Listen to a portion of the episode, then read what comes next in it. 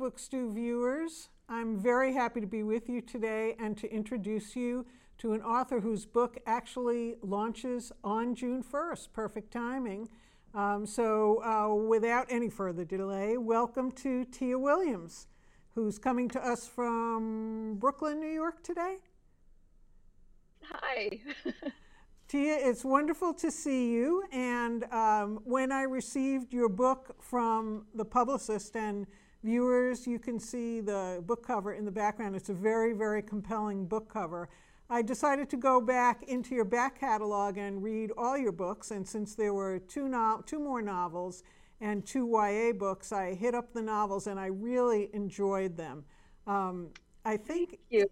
I'm glad you loved them. I, I think in this time of great stress for everybody, and especially for black people, to encounter three books that are really all about black joy with a little black angst mixed in was um, it, it, was a really a relief to read about people who are um, successful, happy, or on their way to happiness, and um, just like living best lives. So um, your background is in the fashion industry. Can you tell us a little bit about that, please? Yes. Um, so I was a beauty editor at fashion magazines for many, many years. Um, I moved to New York from Fairfax, Virginia in 1997, right after I graduated college, and I began working at YM. I don't know if you remember YM magazine, Young Miss. It was a teen magazine, RIP. Um, and I went from YM to Elle to Glamour, then Lucky Magazine, um, and Essence, and Teen People. Um, so yeah, for a long time I was a beauty editor, and your job as a beauty editor is to sort of report on makeup, hair, and skincare trends. So I've always been obsessed with makeup and glamour and you know fashion shows and models and designers. So it was a really exciting world for me to be in. And um, that, now the era of fashion magazines, I'm sad to say, is seems to be coming to an end. Um, I think you probably got the best years out of it that you could have. And uh, your first two novels deal with people who are very involved with beauty, with magazines. And then in your next one, your third one that we're talking primarily about today, it's a shift to two authors. Um, and did you kind of make that shift in your writing along with your shift in real life? Well, actually, what's funny is so I always knew, like growing up, I always knew I wanted to work at fashion magazines, but I also wanted to be a novelist. And so I've been writing fiction since I was seven years old. So when I moved to New York, those were the two dreams. And I've always done both. So I wrote The Accidental Diva, my first novel, when I was 25. So I've always been both, you know, I've had one foot in the fashion world and the other foot in fiction writing. Um, and because with my first two adult novels, I dealt with the fashion world, I was like, okay, it's time for me to write about the other half of my life, which is, you know, being an author. Um, and yes, as you said, I was working in that industry during its heyday, and sadly, it has, you know, it, it is definitely on a downturn. Um, and I, I felt that when I was working for magazines. And so I made the switch to working um, at brands, writing for brands. So now I'm the editor, I'm an editorial director at Estee Lauder companies um, and during the day. And then at night, I write love stories. so that's always, so you've always had full time work while you've been writing? Has it been hard? And I know you have a daughter, is it, and a family. Is it, how hard is it for you to carve out that time to write? It's so hard. It's really hard. I can't pretend that it isn't. I mean, I, you know, when do you find the time? Uh, um, you know, you you need a community. Luckily, my ex-husband, my daughter's dad, I can see his house from my window. Um, so we co-parent, and and that's really great. Um, my husband is a great stepdad, um, and I have insomnia. So those three things put together, you know, I, I find the time to write in the middle of the night. actually, which is not healthy, but is it's the way I get it done. Well, I was. If it's not healthy, it certainly doesn't appear uh, on your face because you, of course, look radiant. Um, so uh, it's, it's, my moisturizer. I, I, I, guess since we're kind of not profit TV, you're not allowed to push it. But you did mention Estee Lauder, so okay. Oh, was I not supposed to say Estee Lauder? no, okay. no, that's fine. That's fine. Um, I'll I'll check in with you after the show on your the specific brand so I can start using it. So. Um, so Tia, in uh, Accidental Diva, which is your first novel, um, and in Perfect Find, which is your second, as we said, both of your lead characters were in the fashion industry, and they had these kind of meet cute uh, relationships with the men that they were involved with, and there were no children involved initially in either of their lives. And then there's a big switch in Seven Days in June because the characters themselves have back history and a really kind of fascinating back history and the main character, Eva, has a child, Audrey, who's a teenager. And I could see how combining your, your um, novel writing skills and romance skills with kind of the best YA character. Audrey is hilarious. She is so full and great. Um, so, did you feel kind of that shift too when um, when you started working on Seven Days in June? Yeah, I mean, it was my personal shift.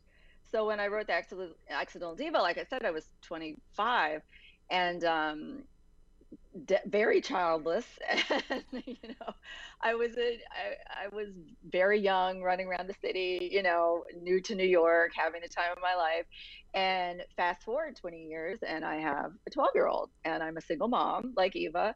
And my daughter, I was, I've been married for four months now. Oh, congratulations. uh, thank you. But when I started writing The Perfect Find, I was definitely a single mom. And um, my daughter, you know, had been raised around her mom and a bunch of 40 year old women. And so she talks like that. Like she's very, um, mature and insightful in the way she sees the world. She doesn't have like a side hustle therapy business like Audrey does. but very often she is like the the Greek chorus like in a room full of adults and sometimes smarter than we are. So I wanted to give that role to Audrey. You know, she's almost a stand-in for the reader like what are the adults in here doing? Like they're being ridiculous. Wake up. So, do you um, does she sneak down the stairs to come to parties and stuff like that? Like, how do you do you try to leave her room to stay in her kind of YA world, or like because she must feel like eh, like Audrey does in the book, like she straddles both worlds, probably. Yeah, you know, she does, and when she was when she was younger, I brought her places. Like I, she definitely would sneak downstairs to the party, um, just because childcare was weird, and you know, I just she was my plus one. She was you know my little buddy. Now that she's getting older, um, she just thinks, as most tweens and teens do, about their mothers that they are just total dorks and uh, you know just like she doesn't really want to hang out with me anymore but um, yeah, she definitely has always had one foot one foot in grown upness, and the other, you know, playing with dolls.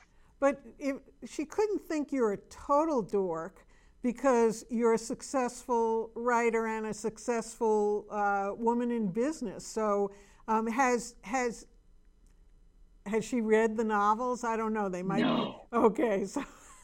she can't read anything I've written until she's 35. Ah, locked in the vault. But not even the YA ones? She can't even read your YAs? I mean, the YA ones feel pretty racist. You know, those were written during the Gossip Girl era. And kind of the directive from the publisher was let's make a multicultural Gossip Girl. And those books were really, you know, racy. So they're for older teens. Gotcha. So I don't think she's quite ready yet. So how did you um, how did you how did you uh, shift or get your day day life and your night life as a writer? How did you get published? Did you have contacts through the beauty world that helped you, or how did that all come no. about?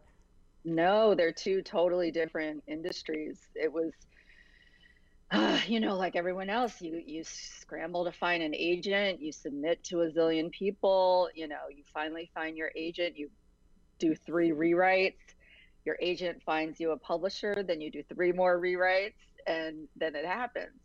Um, it was harder, you know, back in the early 2000s when I um, published my first novel. It was harder because there were a lot less opportunities for your work to be seen. You know, blogs didn't exist yet, Medium didn't exist yet. People weren't really self-publishing in a in a way that I mean they were, but it was it they looked how do I say that? There wasn't an industry um, sort of formed yet that would support self-published novels. Um, it was really, really hard, and unless you had a fantastic graphic designer in your circle, unless you knew um, of a of a great, you know, unless you had a, a discount at a printing press, you know, it, was hard. So you didn't have a lot of opportunities. And then as a black author, um, writing in the genre that I was writing in, that I continue to write in, it was and still is sometimes a struggle to get the largely white publishing um, powers that be to recognize that we're more than symbols of oppression. You know, to recognize the value in a book, like you said, that that that spotlights black joy instead of black pain all the time. So because go, we don't walk so, around bemoaning our existence, you know. right, but we, we live. But when you know, every day you walk out of your front door, you're black, and there's you know, and you have to deal with everything that comes along with that. In the beauty industry, I assume that there's been a tremendous shift there too, between you know the white beauty standard and um, the changing to allow for somewhat so many more different uh, ethnicities, skin colors, beauties, body types. Yeah, bo- body types. Yes. Um, so um, there was that, but then also, so when you since you started writing like 20 years ago, now you've got all this massive social media. You have to do Instagram. You have to do Twitter. Oh, I know. so um, you've had a great contrast between what you earlier mentioned as like no social media at all, and now you've got this overwhelming social media. Do you how do you how do you feel about the early part and the late part, and how do you handle that? And do you wish it was any different? Oh my gosh! Like you just opened up. Like h- how much time do you have? We get, we got it. We got a half an hour. So go go go. All right, I'll make it snappy. Um, massive, massive shift. And yes, I feel it. Um, it's an interesting thing to have the course of your career be during a time of such incredible change. Um, my first novel, like I said, no social media, no Goodreads, no, barely any internet. We'd had email for five years. Like it was, you know, you write a book, you hope people like it, you walk away, you know. Um, even just the idea of reader reviews on Amazon and Goodreads. That that wasn't a thing. So that constant um, feedback wasn't available then. Now you're swimming in feedback for better or worse, and depending on how how tough you are, it, it can be really terrifying. Because here's the thing: artists, no matter what kind of art it is, writing, painting, making music, you know, that's the thing we're good at. Everything outside of that, which is, you know, social media, we're talking about promotional. Not all of us have that skill set. Just because you're a fabulous singer doesn't mean that you'll know how to curate photographs on Instagram in a way that draws people in. And all of that stuff matters now. When you sell your book to a publisher these days, they want to know if you already have a platform. And that's going to help dictate whether you get a deal and what the deal is. Um, so now, again, no matter what it is, you're a photographer, you're this, you're that, it's something that you have to think about now. And it's a skill set that you have to start developing. unfortunately, it isn't enough just to be the creative anymore. You have to wear all hats. And that's what social media has opened up, you know, uh, for us as an author. You've got to come into it with some sort of social media savvy, or you'll slip through the cracks. So Tia, um, that was that was quite quite a, an interesting response from you.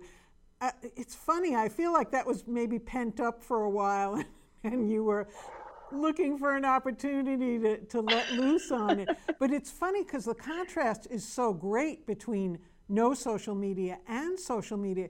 You'd think there would be kind of a, you know, a happy medium, but there certainly doesn't appear to be. And I'm thinking about no. all the wonderful authors of our past and and them saying, "Are you kidding? Like I already wrote the book. I struggled.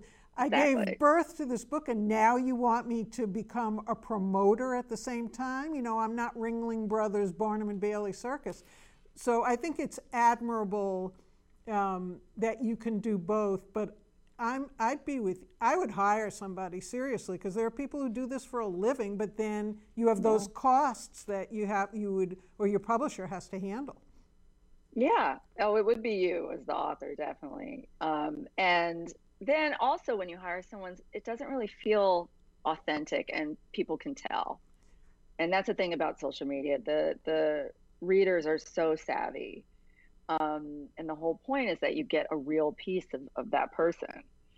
So yeah, it, it is something that was definitely ranty. no, but it was ranty good. I've n- I haven't asked anybody about that yet, and I don't know why it occurred to me to ask you, but I, maybe because you have um, such enormous experience in in other in the other world and an, uh, which and beauty seems to be very social media oriented too. It is, yeah. But I'm also thinking of Audrey in the book, and um, you know how how how in the book there's a lot of you know social media stuff going on. Um, Gets her into trouble. It, it, it, yes, absolutely, no doubt about it. But it seems like there are such minefields uh, in social media too. I mean, one wrong word, and you know, there are people who are intentionally horrible, but th- there are people who accidentally say something that um, that they shouldn't have said and have to regret it for the rest of their lives. Um, and we all make mm-hmm. mistakes when we're speaking and, and writing. I mean, there's just no doubt about it. You know, blatant racism and blatant hate for people is, is beyond a simple mistake, obviously. Um, mm-hmm. So, if you don't mind, what I'd like to do is share with um, the viewers and listeners some of the of what you say in um, Seven Days in June because I was trying, I was struggling with how to describe it. I thought like a bon mot, which is you know French for a quippy saying.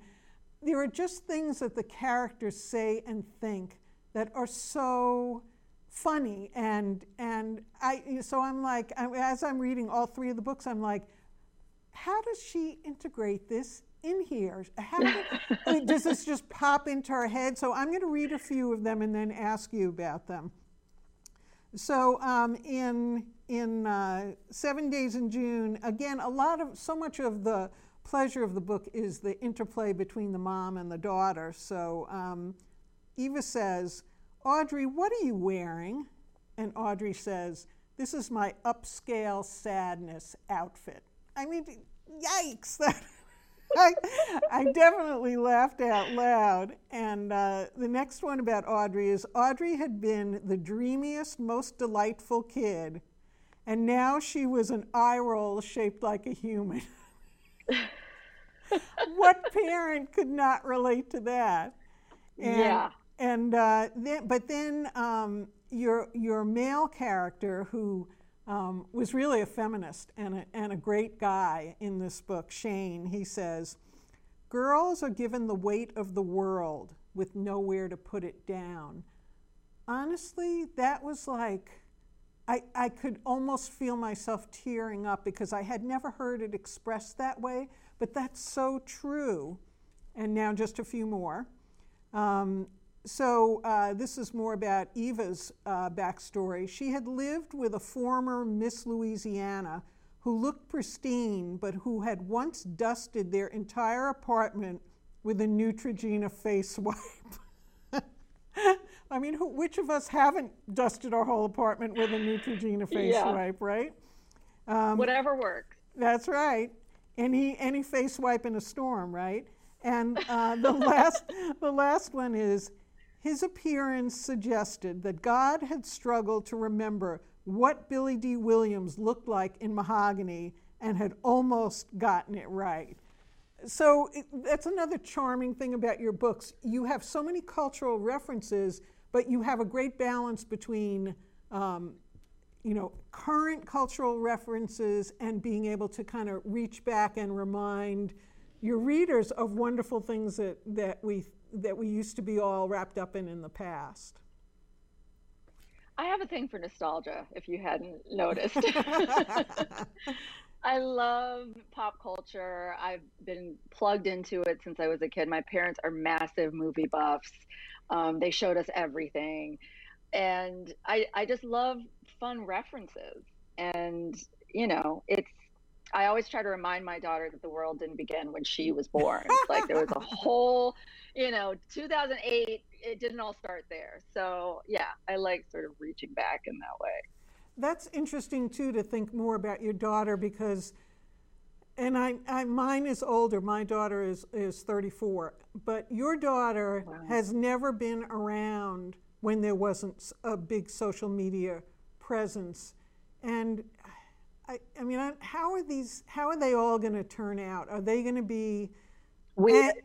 Weird, right? Are they going? But are they going to be so much smarter than we were? I think they already are. But are they going to be like jaded by 16 with all of this and just say, "Okay, I'm going to an ashram. I've had enough with this. I can't handle it anymore." That's my worry, the the jaded piece of it, and also, oh, this is what scares me, the fact that they will have seen and felt and experienced everything by a young age, but it's all virtual.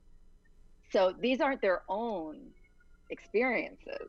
You know, Lena, my daughter, is so savvy about the world because she learns all this stuff on TikTok, but it's other people's stuff. It's not her going out and feeling what it feels like and, you know, she's so good at sussing out, you know, I mean, it's cancel culture. Like that's racism. That's you know anti-woman.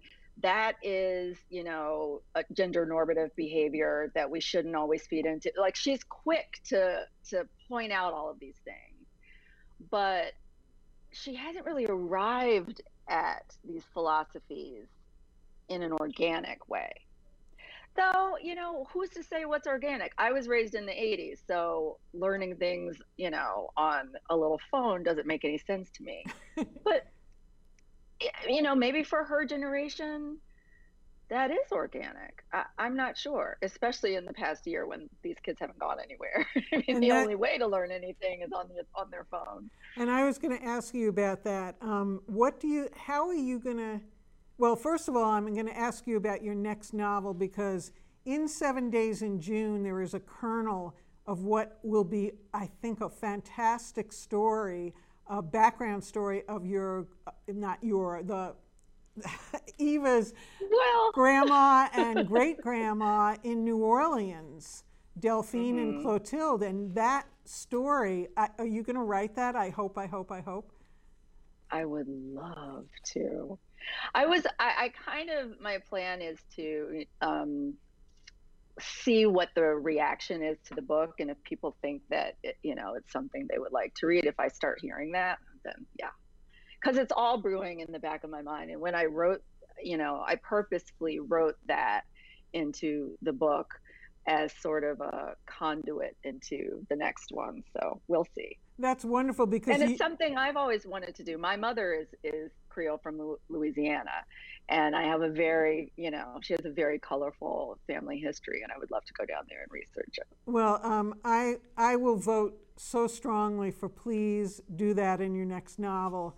Um, I'm afraid our time is running out, and I will mention to viewers, not listeners, because they won't notice it, but viewers, we did have some sad Skype glitches uh, during the video, but the conversation was flowing so well that T and I just agreed to continue on. So if you see screen freezes or anything like that, um, uh, please put up with them because we had such a good discussion that I just didn't want to stop the flow.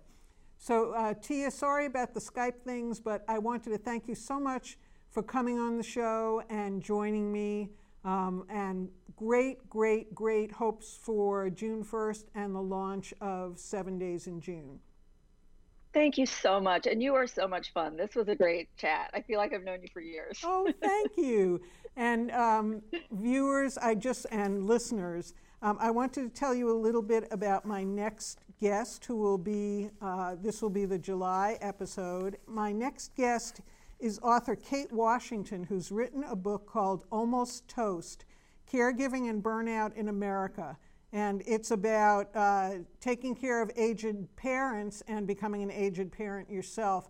I heard her on NPR and uh, had to like, you know, send her an email, a fangirl email, and ask her to come on the show, and she is going to be joining us. So uh, thanks for watching. Sorry about the glitches, and we'll see you next time on Book Stew.